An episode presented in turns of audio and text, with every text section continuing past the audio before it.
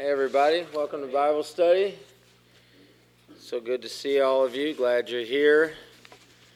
And open our time in prayer. Get started. Heavenly Father, thank you for uh, a good night. It's good because you're here.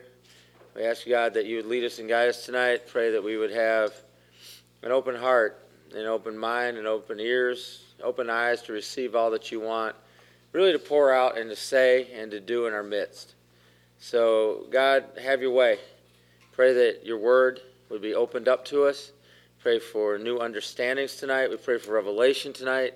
We ask you, God, that we'd really hear your voice in our life, in our situation, in this moment. God, I pray that uh, you would speak directly to areas of need, areas, God, where we require your wisdom. We need your wisdom, whether we know it or not.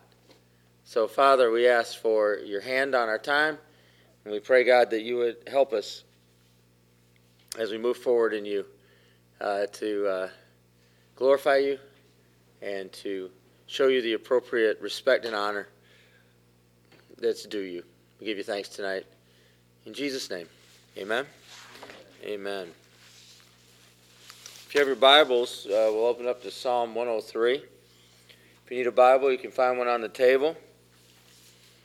Uh, this is just a reminder also that as you're opening up to Psalm 103 that we have an interactive feature with our Bible study uh, through our website, www.speakpipe, slash, all one word, Monday Night Bible Study.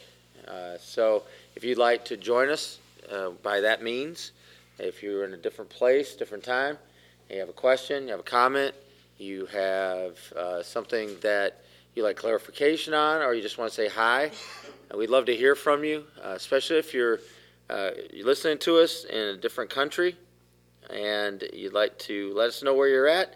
We'd love to hear from you. Tonight we have uh, a message from Thailand, and so I'll play that for you.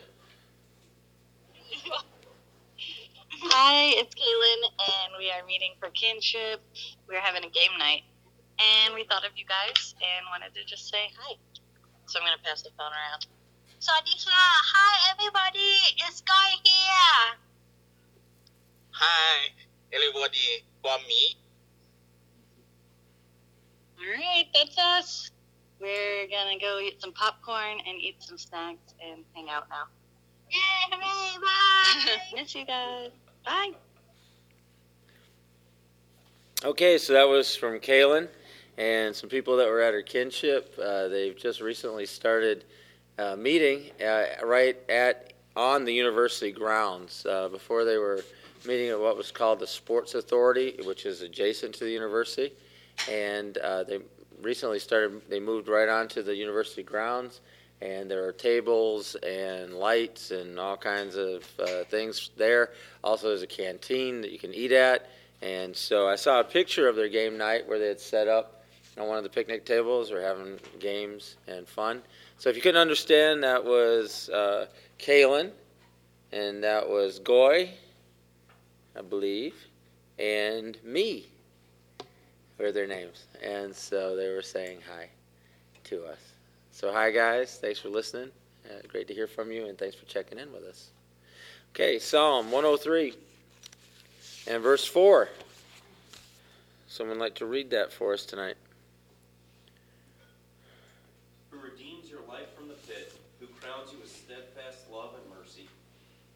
Thanks. All right, and I, and I want to uh, look at that. I don't. Does anybody else have a different translation than that? Who redeems you, your life from the pit, and crowns you with love and compassion. Good. All right, that's a little fuller as you're hearing those words. Uh, a little bit more. Somebody else? Anybody else have a different translation of those two? Because the words used in here have a lot of rich meaning. And so, a lot of times, whoever's translating, whoever's interpreting what's being said, uh, they will use a different word because they just pick another facet of the word that's being used in there. Anybody else have one? No? Okay. So, as we're reading that, uh, it talks about the pit, or, and some translations have that as the grave. or some translations have that as uh, death, or whatever. And it literally means the pit. What's the pit? Anybody know? What? It could be. What else is the pit? What's a literal pit? What is it? It's a hole in the ground, right? And what do you keep in the pit? Trash. Could be. Sand. Yeah, could be. What's that? You could. When when Joseph's brothers were trying to get rid of him, what'd they do with him? They threw him in a pit, right? And and so then they kept him in the pit. He couldn't get out. They just kept him in the pit until some Egyptian traders came along. When the Egyptian traders came along, they sold him to the Egyptian traders and they took him over to Egypt. But they, they held him there in the pit. And, and we have different, there's different uh, uses of that word. We have idioms in English that have to do with the pit, right? Like, like you ever hear anybody say things like, oh, this is the pits, right? Yeah. See, the pit is not a nice place. It's not a favorable spot. It's somewhere very unfavorable. It's somewhere dangerous. It's somewhere that normally leads to something worse. Uh, bad things happen in the pit. If you've ever fallen into something like that, you, you kind of know what I'm talking about. And uh, I was just reminded of a, and I think I told this story in church or something, but I was out hiking with some people. We were out in a, we were on a mountain that I've climbed a number of times. The guy that I was with, he's in his 70s, and he's still doing winter hikes in the Adirondacks, climbing the high peaks. And he'd been, I think, on this mountain, he told me 24 times in the winter. It was his 24th ascent up this mountain. Uh, it was probably my fourth, maybe, or fifth. And so we had started out, and it had been snowing, and so we were pretty much breaking trail. So we were snowshoeing, but we found a trail as we were going of some people that had gone in front of us. Now, it wasn't like a packed surface, but at least people had gone through it already, and we weren't trudging up to our thighs in fresh snow. And so we started following these tracks, and we got to a cut. We were going to take this adventurous way up the mountain if it had been a better day. Uh, and so we kind of followed these tracks to the cutoff and it was either we're going to go this way up the adventurous side, or we're just going to take the way that we, you know, would normally go up there. So we said, oh, we'll just go up the normal way. So we followed these tracks the whole way up, and ended up catching up to the people that were in front of us. And and they were very, um, I don't know how to describe them. They were a couple, or an older couple, not super old or anything, just an older couple, and they had all the best equipment. I mean, really nice stuff like snowshoes and jackets and hats and, and poles, trekking poles, and they had like really good stuff. And and so it was like, wow, that's impressive, you know. And they had broken trail pretty much the whole way, so we benefited from them going ahead of us. And so when we caught up to them, we are kind of getting up toward, moving toward the top of the mountain. We're like, hey, can we help you? Can we go ahead and do that? Well, it turns out the reason we caught them is that they'd been lost for I don't know how long. I didn't know where they were going because there's no trail when it's there's that much snow.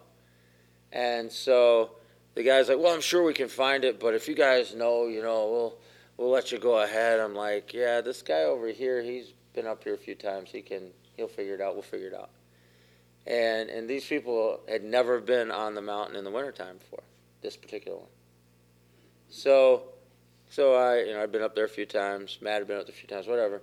And so we're looking at a trail, and so Matt takes the lead. You know, I'm breaking trail a little bit, but he's taking the lead. And and the guy looks at me. He's like, "You sure this guy knows where he's going?" I'm like, "Yeah, I am actually." he's like, "Well, I just don't think this is the way." I'm like, "Wow, yeah. Well, you can go whatever way you want. It's the way I'm going." Yeah. And and and the poor guy's wife was like, "Honey, honey, shh. These people are trying to help us out, you know, like they're trying to, they're us.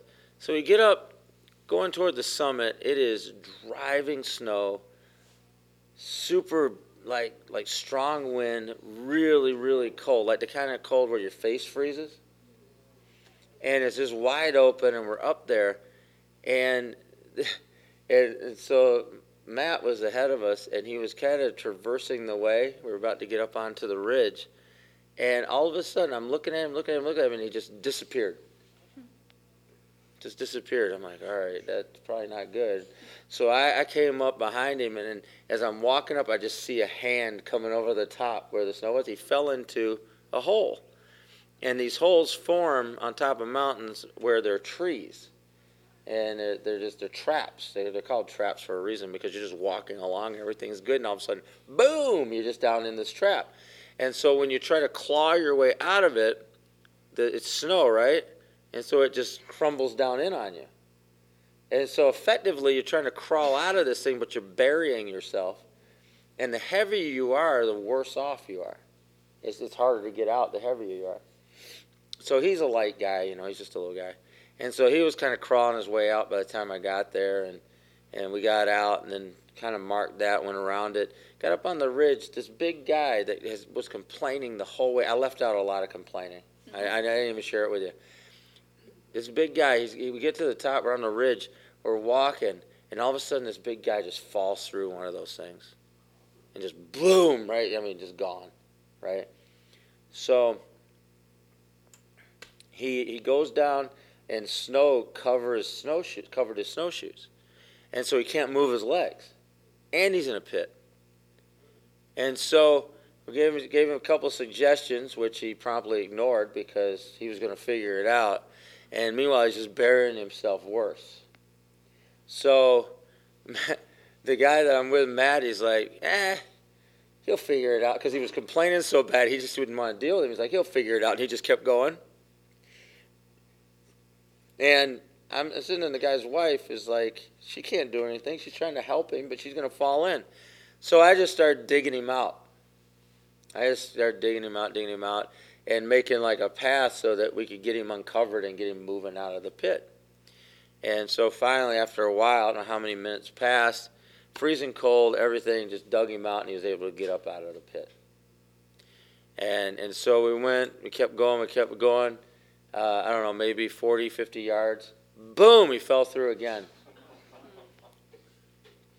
And so we dug him out again. And and don't you know, we get him out and we're, we're making our way up to the ridge. And he says to me, Are you sure he knows where the top of the mountain is? I'm like, um, Yeah, I'm sure. I am sure. And so, you know, we made it up to the top. And at this point, I looked at the guy I was with, and he looked at me, and I'm like, All right, well, good luck. See you guys later and just left. And the only reason I'm telling you this story, I'm sure he made it back, probably. But the reason I'm telling you this story is that the pit isn't where you want to be. In fact, the pit is dangerous. The pit is, on those kind of things, that's where you freeze to death. That's where you get buried and, and you die and and that's a like a real story from real life all right? But we face pits all the time. And we have someone we have a redeemer jesus that he redeems us from the pit. And and i think it's interesting that we have a capacity as people to fall into a pit be redeemed out of the pit and just keep complaining we have that capacity. I have that capacity. You have that capacity. We all have that capacity. That we, we can we could be in dire straits one moment and know we're helpless, but get redeemed out of something, and the next moment just turn into a, a, just a wicked complainer. It's shocking how that happens. It's shocking that that's who we are. It really is. It's shocking that's who I am or any of us are. Because recognizing our helplessness, I think, is an awesome thing sometimes. I think it's really good sometimes to recognize that we're helpless. It's really good sometimes to recognize we need help. It's really good sometimes to even have to ask for help. God, help us. Got to ask for help? Yeah. And I think that's good for us. And you know, that word redemption, it, it implies cost. Right? And so redeeming us from the pit, it, it, it's going to cost somebody something. It is. And, and we can either choose to recognize that and really be thankful. We can choose to recognize that and really find ourselves in a place of peace and rest or, or even in, in some kind of a, an honoring situation where we honor the one who redeems us from the pit. Or we could just go right back to what we were doing before, like a big complainer, and, and whatever, find ourselves in a pit in about 40 or 50 more yards because everybody was walking in the same line that didn't fall into the pit. You know who fell into the pit? The guy doing his own thing. And you think you fall into one, you get redeemed out of it? Gonna, gonna complain. You sure you know where you're going? You sure you know what you're doing? And then do your own thing, you fall into another one. You sure you know where you're going? You sure you know what you're doing? You're gonna fall into another one. I don't think you know where you're going. Well, you obviously don't. And yet, there you are. And so I want to just leave that with you. And I, and I want you to, you know, the pardon of sin in our life, the pardon of sin in our life that restores us to God's favor. All right? And that the price has been paid for that. It's been done. And, and so we recover from our folly we recover from our decay, whatever you want to call it. We get saved from that. What's our response? And I want you to think about that for yourself. You answer that question. You don't have to answer out loud, but what's my response to that? I mean, seriously. Am I just going to keep complaining? Am I going to keep doing my own thing? Am I going to keep putting myself in that kind of peril? Am I going to keep doing the things that led me there? Or maybe, just maybe, I might listen, I might learn, and I might find it more profitable in my life and to not worry about doing my own thing and maybe following the footsteps of some people who've actually done it. I'm just saying. And so listen to that and, and see where you're at and, and consider maybe there's something better for you. Because God's love, He's faithful. and when it describes, you know, He crowns us with something in the Bible, it's, it's all encompassing. Like it, it surrounds us. That's the idea of the crown. It goes around us. And it adorns us. That's another thing that a crown does. And so it encompasses and it adorns. And so you think faithful love, well, faithfulness is something you can count on. You don't have to question it. if you have that idea of what it is to be faithful, it's to be counted on, that you don't have to worry about it anymore. And if you've ever been in a position where you've known someone or something like that, there's something really powerful. Whether if you could recognize it at least, there's something really powerful about that. Like I, I can I can eliminate this variable from my equation because God is faithful and God loves me. And so, what happens if I do A, B, or C? Well, He's faithful and He loves me. Well, what happens if I forget about the other thing or you know, I'm caught over here. What, what's going to happen then? Well, he's faithful. In other words, you can count on him. It's not in question, and he's always there. You can remove that from your equation. His love is faithful. He is faithful. And he pours out a faithful love. He gives us a faithful love for our lives. There's something powerful about being able to remove that from the equations in your life if you're willing to believe it.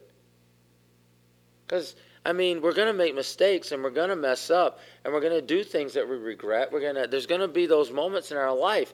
But and negotiating that and negotiating what it means to to to to live in relationship with other people. I mean, that's complicated enough for most of us.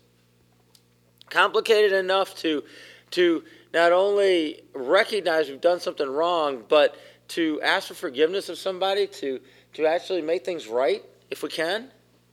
I mean, that's complicated enough. Then to add whether or not you're doubting or you're even convinced of the fact that God loves you, man, that, that's hard.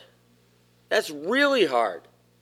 And, and that's something that God, in, in His mercy over us, has made clear in the scriptures that we can factor that out of the equation. Does He love you? Yeah. He loves you. In fact, He is all encompassing. He is adorning you in His love. That's, that's the crowning you thing. He's faithful. In other words, you can count on it. It's not in question. It's always there. It's available, and it's always present. No matter what you've done. And that's where the point of faith is for us, is believing God that that's the truth. That's the truth. We in the Old Testament or New Testament? Anybody? What are we looking at here? Old Testament. Old Testament, New Testament, doesn't matter. All right? Doesn't matter. God's revealing himself as a God. He has faithful love over his people. An encompassing, adorning love that he wants us to live in. And so, as you look at this passage, it talks about not only his faithful love, but it also talks about his tender mercy and his every other blessing that we have, every other blessing that we're going to experience from God, they flow from those two things. They flow from His faithful love and they flow from His tender mercy. Everything else flows from that. And if you're going to believe or you're going to receive all that He wants to pour out, you want to receive the blessings of God, those are two things that you got to get right in your mind, in your heart, in your spirit. You got to get right His faithful love and you got to get right His tender mercy. Because every other blessing is going to flow from that. And if you don't believe that, if you won't accept that, if you've got a better idea than that, you think there's a different way than that, then you're not going to live in the blessings of God. You can't. You can't. I mean, even if He poured out blessings on you 24 7, you'd have a hard time receiving it because you don't believe in His faithful love and you won't accept His tender mercy. Even if he was just pouring out blessings on you. And he probably is. But if you're struggling with his faithful love, if you're struggling with his tender mercy, you're going to have a hard time receiving. You just do. You just do. And and however it needs to happen in our hearts, however it needs to happen in our lives, maybe we got to read more of the scriptures and let it just brainwash us to believe God at what He says. Maybe. Whatever it's going to take, it needs to happen. I believe God has some blessings for us. I believe God has some blessings for you and for your households. I believe God has some blessings for your family. I do. I believe it. But I want to be able to receive that. I want you to be able to receive that. I believe He has blessings for us as a church. But we need to be able to receive those blessings. And they're going to start with us believing that He's faithful in His love, He's tender in His mercy. And there's lots of it. There's lots of faithful love that God is pouring out. He wants to surround us in it. He wants to, to, to put it on us like a, like He wants to adorn us in it. Like that people could even look at and say, look, wow, that's really pretty. What is that? That's God's faithful love on me. I'm wearing it. I'm wearing it for everybody to see. I want everybody to see his faithful love all over me. I didn't earn it. I didn't make it happen. I didn't do, you know, X things, Y things, you know, whatever. I, did, I didn't follow these steps. I didn't I didn't, you know, have to do anything like that. He just poured out his faithful love over me and he continues to be faithful in that love over me. Even when I'm selfish and I'm a jerk and I mess up, he's still loving me. He really is. He's still faithful to me. See, he's faithful even when we're unfaithful.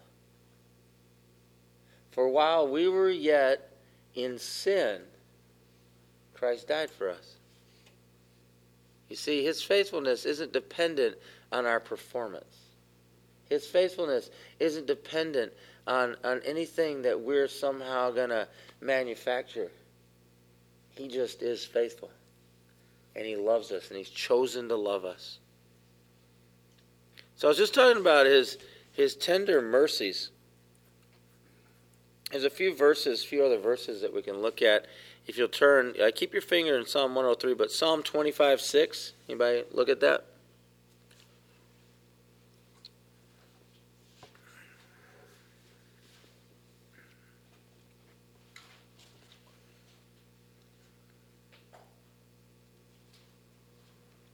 Remember, O Lord, your great mercy and love, for they are from of old. Yeah. Yeah, I find that interesting too. Like when so when did he start moving in in faithful love and tender mercy? When when did that start? Of old. And when you say something of old to God, how old is that? Yeah. That's of old. Old. Old. That's of old. So, I mean, it, this isn't a new thing, right? It's a new thing. It's how God moves. It's who God is. It's how God has moved and continues to move. Okay, try Psalm 40 and verse 11.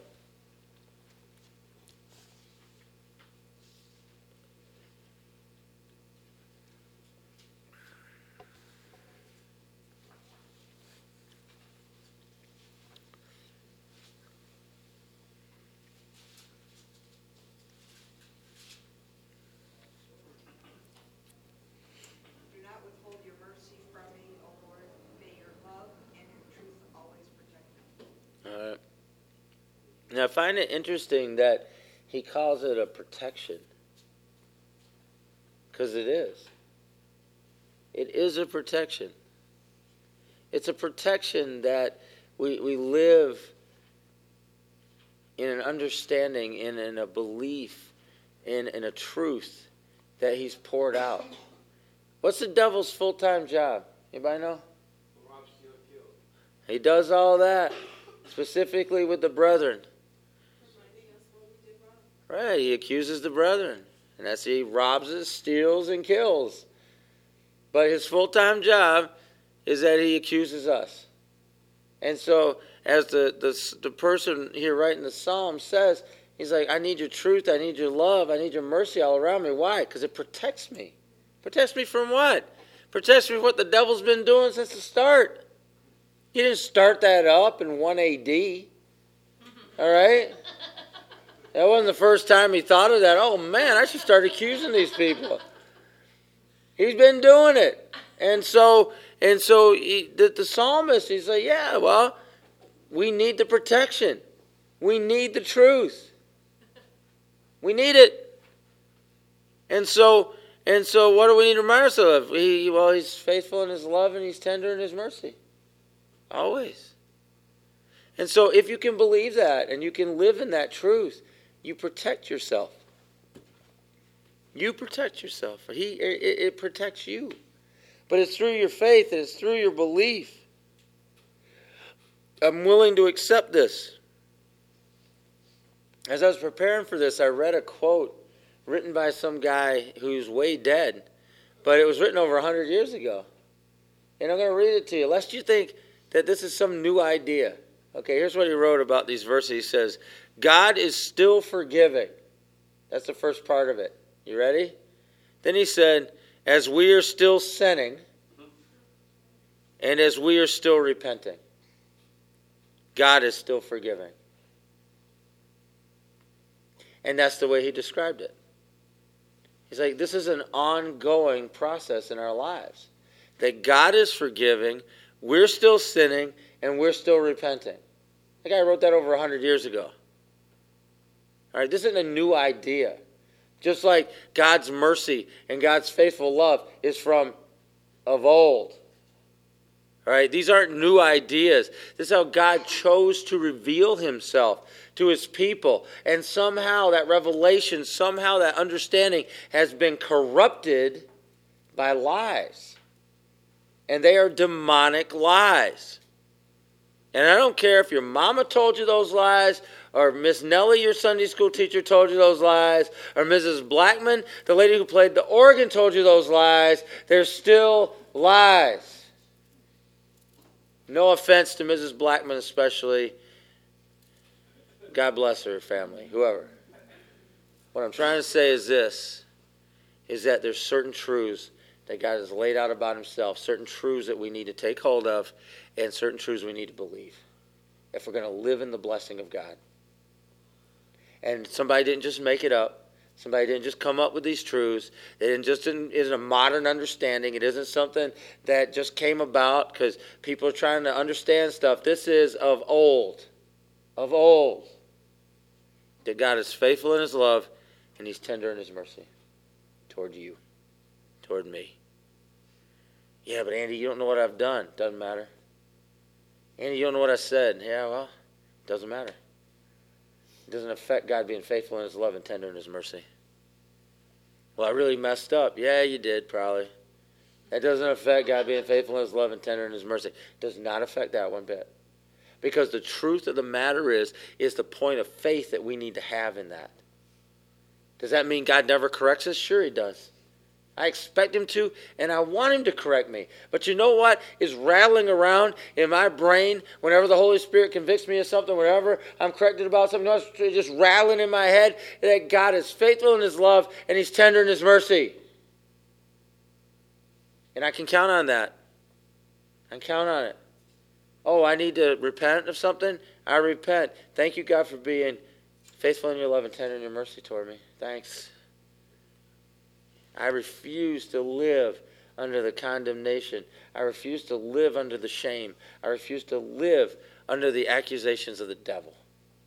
I'll live under the conviction of the Holy Spirit all day, all night, every day. But I'm not going to live under the shame of the accusations of the devil. I will not.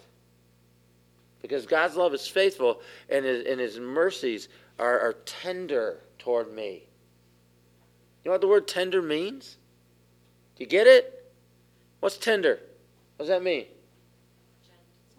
Gentle, soft. I mean, when meat's tender, it's easy to chew, right? Yeah. And that he is tender in his mercy toward us. Yeah. Does that mean it's hard to get? No. Does that mean you got to really work at it? Like you're chewing on a piece of a bad piece of meat? No. No. It's tender. His heart is tender. He is tender towards us. His mercy is tender toward us. It's soft. It's ready for us to receive. I'm a jerk. He's not. I fail. He doesn't. I am unforgiving sometimes. He's very forgiving, ultimately forgiving. Be careful not to make God in your image. Because he turns out to be a real jerk when you do that. He does. And I hope you understand that. And if that's the best you got is, I'm going to see God, he must be like me. Nope, you got that backwards. He made you like him. You got corrupted, and now you're in a process of becoming more like him. So don't make him like you. Ever. Never. So Christ alone forgives, but Christ alone also heals. And and you think about the the, the idea of loving kindness and tender mercies, You think about compassion. Well, what's being described here is that his loving kindness, his tender mercy, his compassion is so abundant that, as I described before, it's a crown. In other words, it encompasses our life and it adorns us. That's how abundant it is. It's that huge, it's that big, it's that much. Is that it, it surrounds us and becomes an adornment on our life. And I'm going to ask you this, and I want you to think about it. it. Do you have that much faith or that much understanding or that much acceptance of His mercy and His love over you that it adorns you? I mean, think about how much would it take for that to adorn you? And if you've ever met somebody that's really adorned in the love of God and in the compassion of God and in the mercy of God, you, you know who you met there. All right? Because it adorns them like a crown. It encompasses their life. It encompasses what they do. It encompasses who they are. And I've met really people of grace like that. I've met people of mercy like that. It, well, it, well, I was just going to say some have been old, but I've met people like that of all ages. I have. That somehow that revelation of God's love, that revelation of His mercy became so real to them, they are utterly convinced of it, and it encompasses them and adorns them like a crown. There's something really powerful about that, and everybody can see it. it does, it's not just believers that can see it, unbelievers can see it. People can see that and know it. And so I, I, would, I would encourage us toward that somehow. And and like I said, even if it's like we just you gotta you gotta just spend some time brainwashing yourself about who God is and do it. But it's time for us to believe that because I believe it's time we enter into some times of blessing too. That that we as a church begin to enter into some times of blessing, that we as individuals begin to enter into some times of blessing over ourselves individually and our families that we begin to minister blessing to our families. We begin to minister blessing to the people that maybe don't live in our house but are family to us. To be able to bless them and be able to minister supernatural blessing upon them and upon their lives. It's, it's God. It's His will. It's part of His plan for us to be like that. I mean, He spoke over Abraham, over Abram that through his seed the whole world would be blessed. Let's start blessing. Let's start being a people of blessing, understanding that all other blessings flow from the two things I'm talking about tonight. You're going to major on his compassion. You're going to major on his faithful love. You're going to major on his tender mercy. And all other blessings flow from that. Faithful love, tender mercies. All other blessings will flow from that. And He wants to fill you with such an abundance that it's a crown on your head, that it adorns you and encompasses everything you are. One of the versions I was reading about uh, about this verse, I was just reading the verses in it. It gave those two things. It said, "Your faithful love and your tender mercies." And here's how that instead of saying that you crown me with those, the last line of it says, It makes me feel like a king. that's how that's how they interpreted that. That's how they translated that. That your faithful love and your tender mercies make me feel like a king. Yeah. You know, and back then, I mean, people wore a wreath or a garland on festive occasions. You know what I'm talking about. Like you ever see some of the old reliefs or statues, and the person statue has kind of a garland around their head. All right, so that was an idea of a crown, but that means they were honored. Like if in the Olympics, in the old Olympics, the Greek Grecian Olympics, that they would give them a crown if they won, and they would honor them, and then everyone would see the crown. Look, they they're honored. So those bay leaves weren't just for seasoning? No, no. No, they didn't just pick those out and throw them into the pot. No, no, no, no. That was a, that was real honor to have that on, and people could see it. Yeah, people could see that, and they they, they, would They didn't understand. It was time of celebration. It was festivity. And, and it was during those kind of occasions that, that people would wear those type crowns. And I just really believe that, that living in His faithful love, living in His tender mercy, that's how we get filled with a new life and a new joy. And the idea of being adorned in that is an important piece on it. That we're adorned, we're honored in it. Somebody look at Psalm 65 11.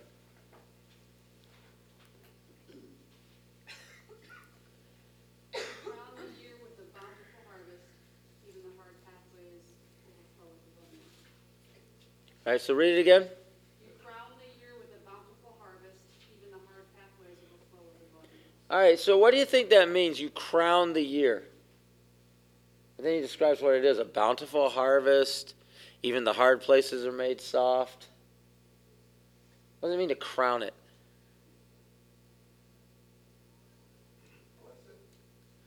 Okay, that's part of it. What else are you doing with it? You're blessing it for sure. You're proclaiming it. In other words, you're making it obvious, right? Because you're crowning it. So there's a proclamation, there's a blessing. What else do you think? Uh huh. So when he says when you crown the year, does that mean just the, the beginning of the year or is it the whole year? Right. And, and the whole thing is, is so again, the idea of the crown is that it is all around something. That's what it represents. You're protected, you're overseen. What else? Anything else you can think of?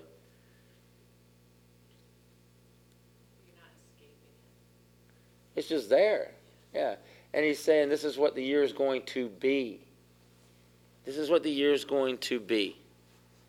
You think if you worked hard enough, you can make the year suck? Sure.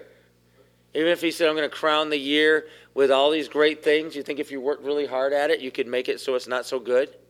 Well, sure. Sure. You could totally work against the blessing of God over that year if you want to.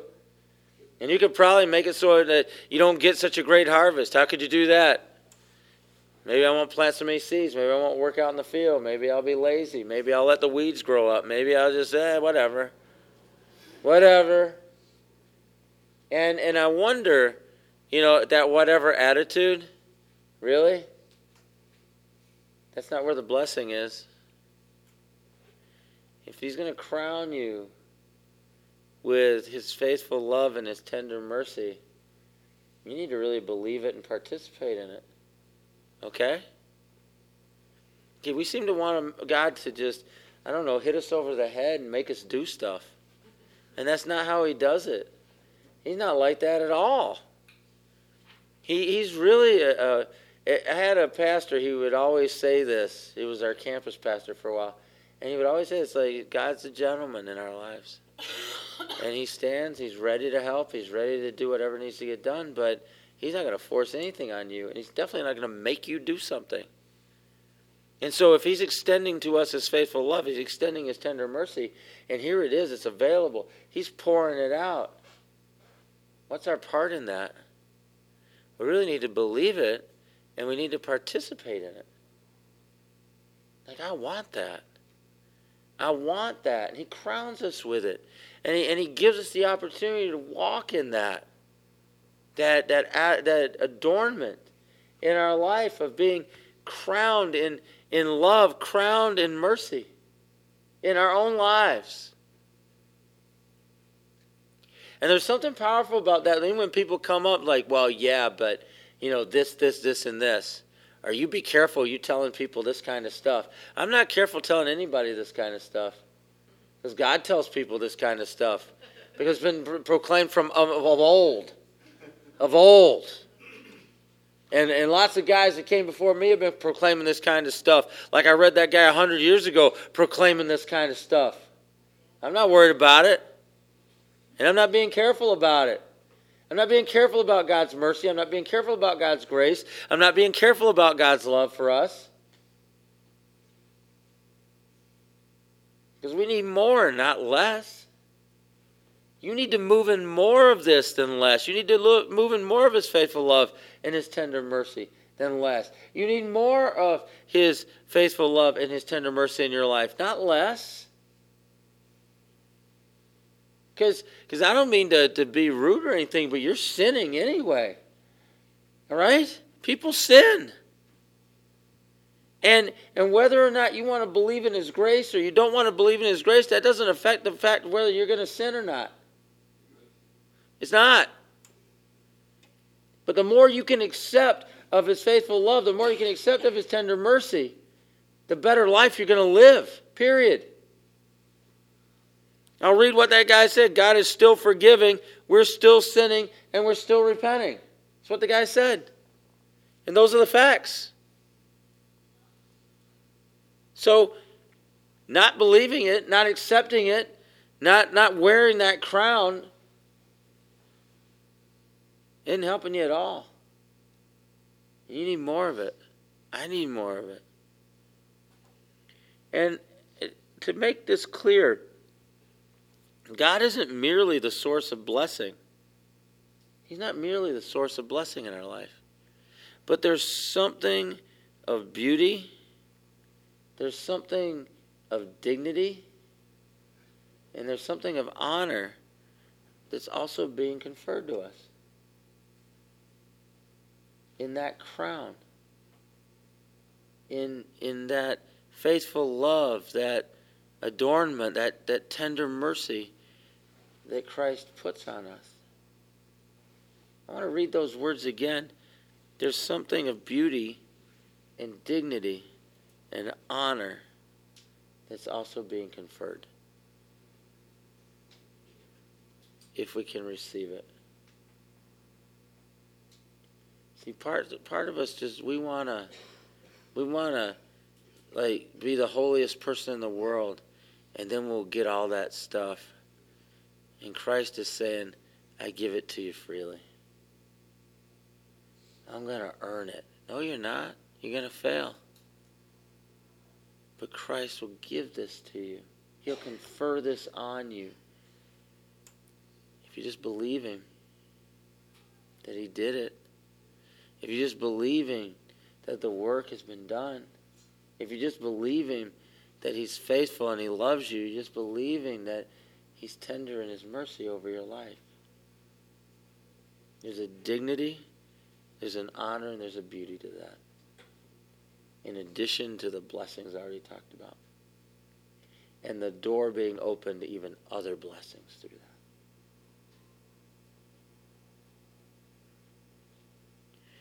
Anybody have any questions or comments? I was just wondering if there was something that you saw in us, like particularly that triggered wanting to kind of hone in on this or harp on this, as far as the message. Like, is there something that kind of inspired it or, or triggered you wanted to share?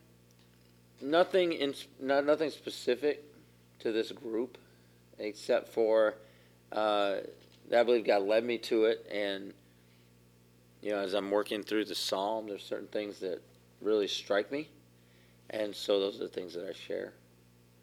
Uh, I, I, think that in general, uh, Christians have lost their identity in Christ.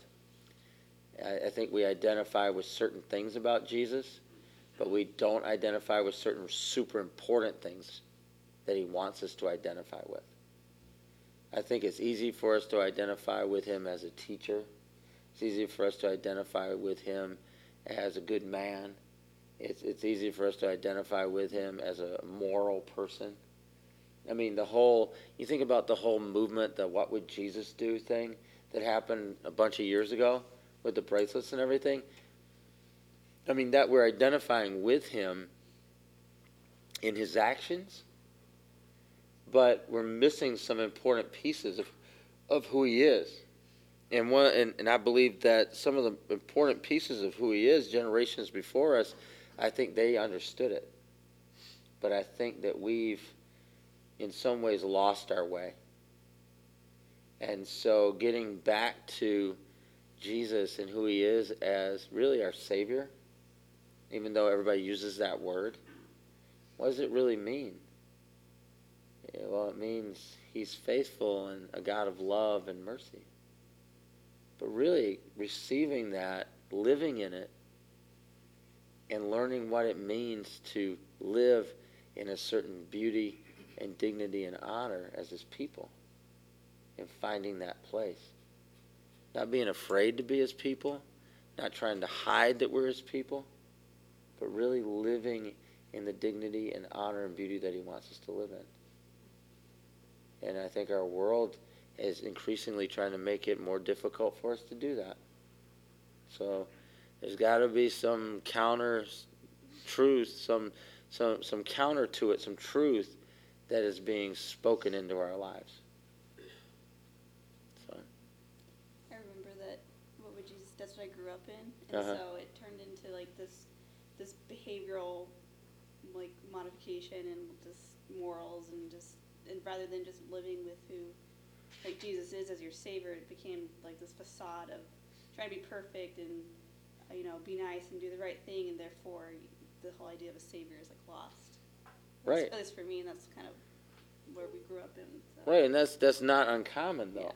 Uh, and it's and it seems kind of weird because obviously the people that started doing that that wasn't their No, intent. no, you know, it just became something else because anything that draws us from our our need for a savior that somehow satisfies our need for honor or satisfies our need for dignity by our own actions takes us away from a savior. It does. Anybody else?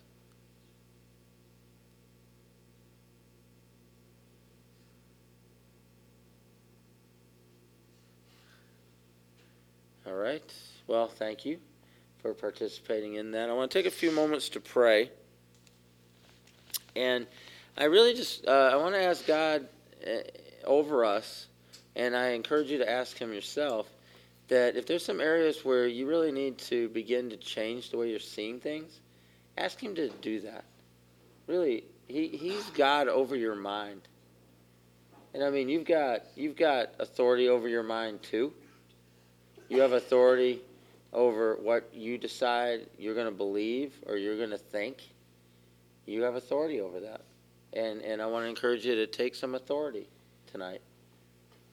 Because I really believe that we're in a position where we've got to really start believing what Jesus has done and who he is if we're going to live in the blessings that he has for us and for the people around us.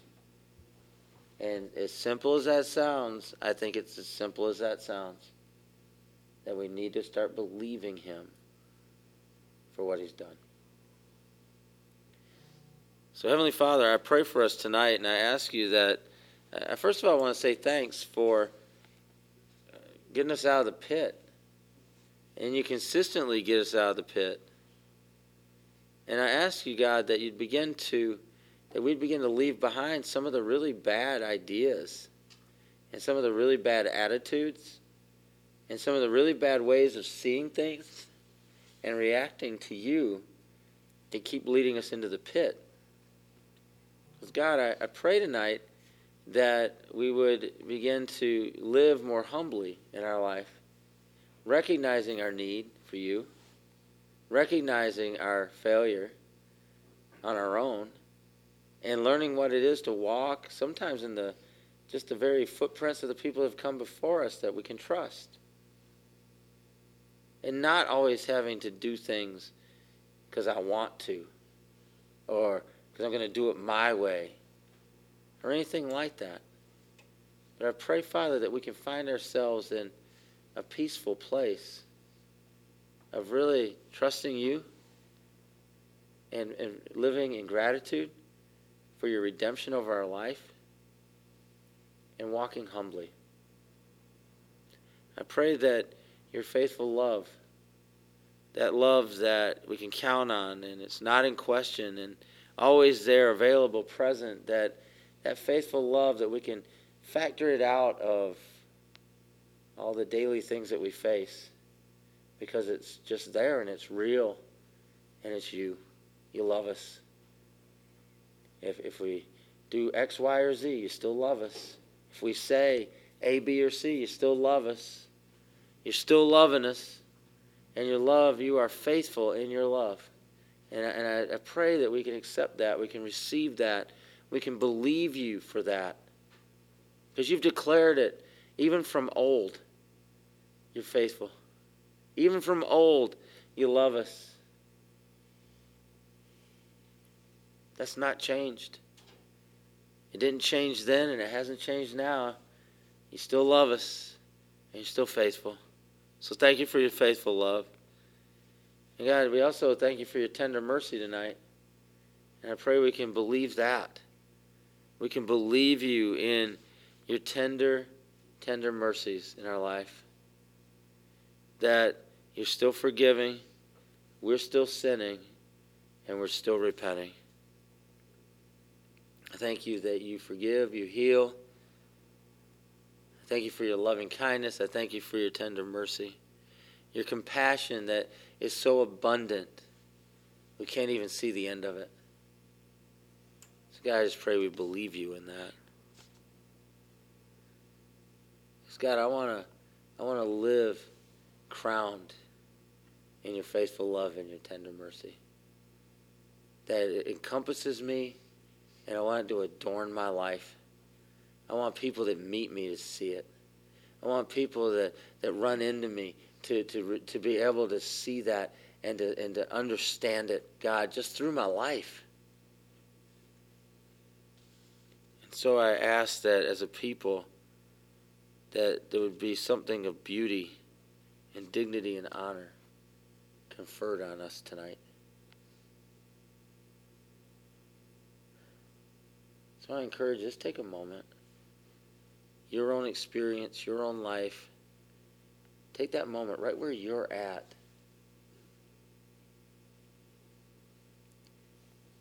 Take authority in your mind.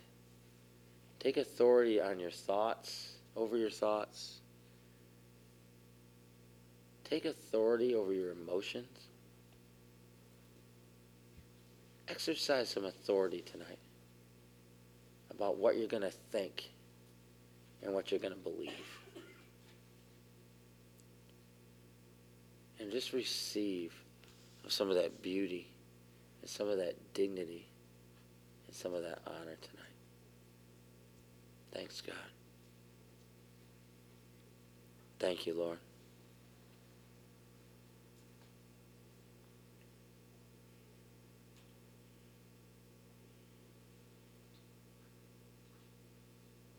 Thank you, Lord.